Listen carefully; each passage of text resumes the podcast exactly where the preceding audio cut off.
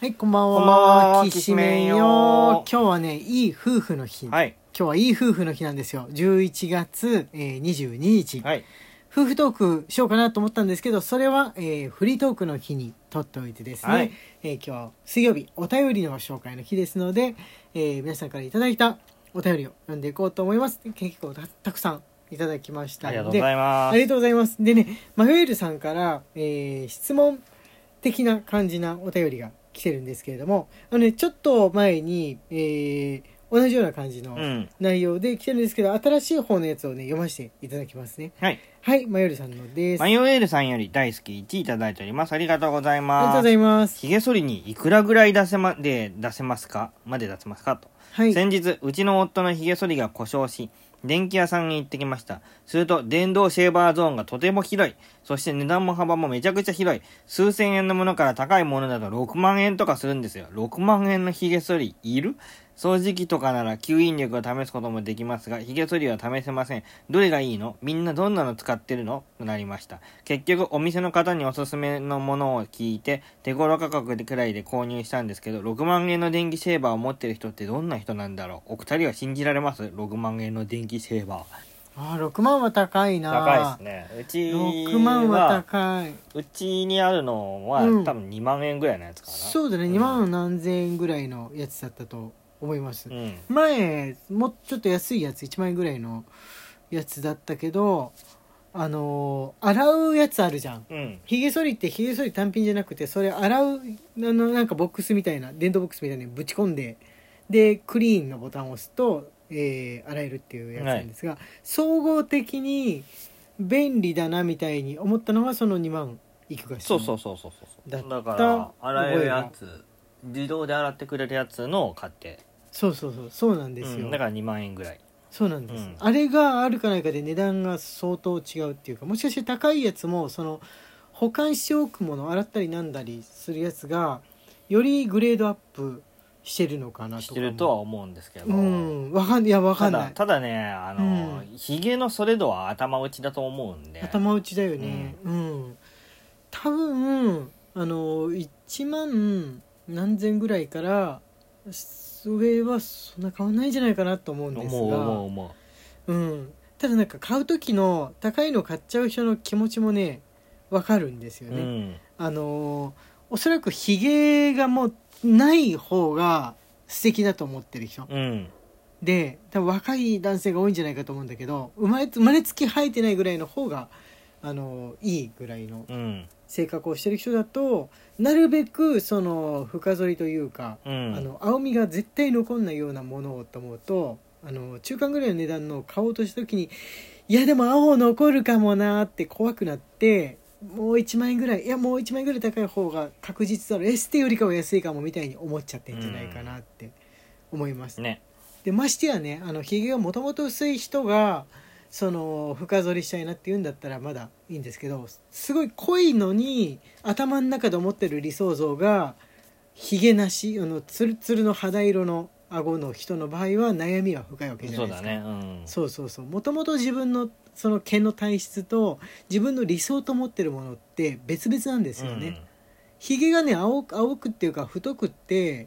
でひげもじゃのワイルドな感じが好きな人が一番幸せなの一番幸せなんですよ確かにうんそのまま生きればいいわけだから、ギャップがあるほどそれを解消するものにお金をかけうん、うるっんていうのはあるんじゃないかうなんっていうふうに俺想像であこれマユマユルさんの1個前にもらったやつなんですけども概要としてはそのシェシェーバーのお値段がピンキリすぎるということプラスでねあのー炊飯器とかも10万越しのやつとかがあるということで、電動製品今あのピンキリがすごいというふうな はいお便りだったんですけれどもあれねあのアマゾンとかで見たら安いのかなと思いきやピンキリがなおさらひどくなったみたいああそうだねアマゾンのピンキリはピンキリのお皿すごいよねな、そうそうそうあのブラックフライデーとかじゃないですか今うん、で安くなりますもう何万円クラス3万円安くなりますみたいに言ってもえもともと4万円ぐらいのものであとか思った電化製品が3万円安くなります12万から3万円安くなりますって言われてもなんかね安くなった気がしないなみたいなのがそのアマゾンの あれなんなんなんだろうね中国製韓国製アメリカ製とか総合して総合してるのなのかうな、ん高いのとなんか見たことないぐらい安いのとかがあるのって、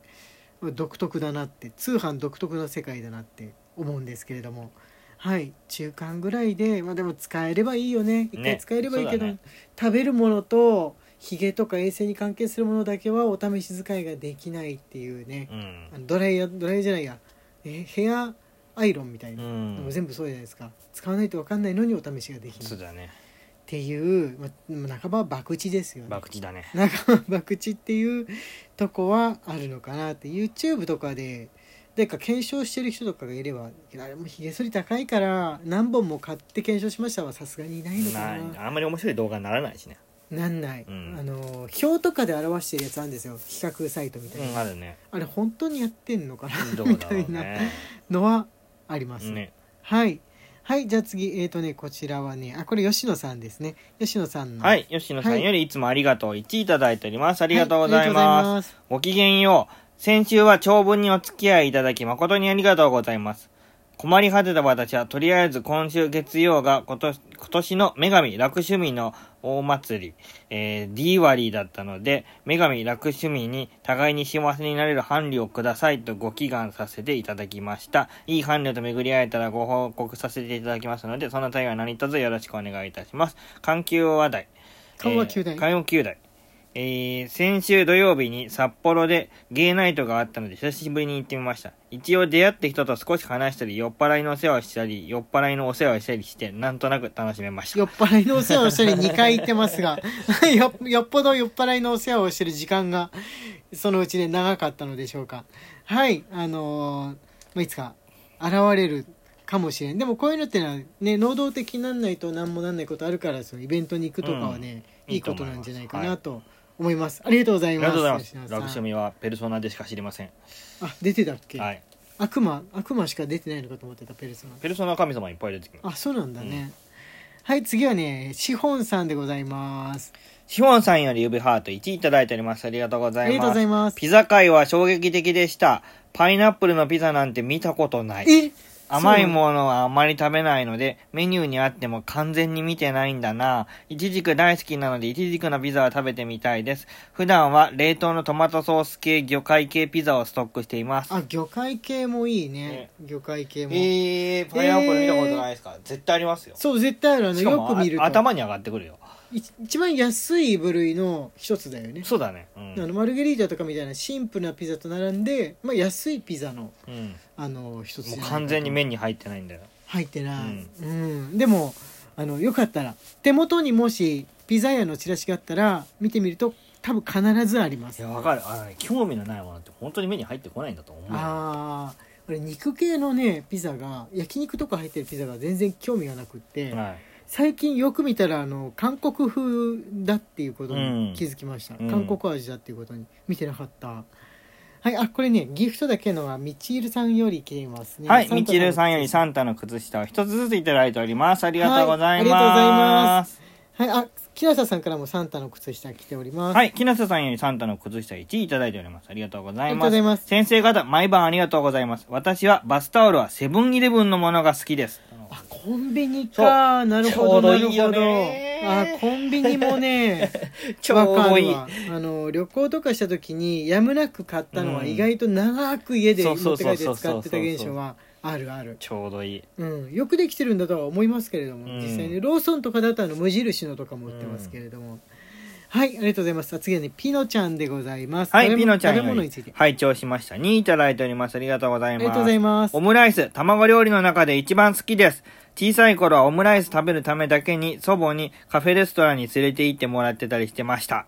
中身ドゥルン系のオムライスはテレビで見てからいつか食べたいとやっ思ぱってテレますビ。で見てるんだねよえねその時、もソースはデミグラスソースだったな。家では作るのめんどくさくてオムライス食べない。手間なんですよね、オムライスの難点。ということで、あーそうですね。オムライスは手間、手手間を、間手間ですねをかけてるもんね。うん、マでジもで中身ドゥルン系は比較的家でも頑張れば実践できるかもって思いや、う結構大変だと思あれなんかねなんだっけ牛乳かなんかを混ぜるとそのドゥルンのまんまこの形保って切るとドローってなる上に乗せるまでがすごい大変じゃない、上にのあそっか崩れるってなんかうんプルプルプルプルプルってしてんだろうね、うん、多分フライパンフライパンからもう直で乗せんじゃないのうトン、ん、お米の上にしトンあっのて乗せ自んじゃん分で作るオムライスじゃダメなんだよあーお店のオムライスってのはやっぱ美味しいですよそお店のオムライスは美味しい現象ある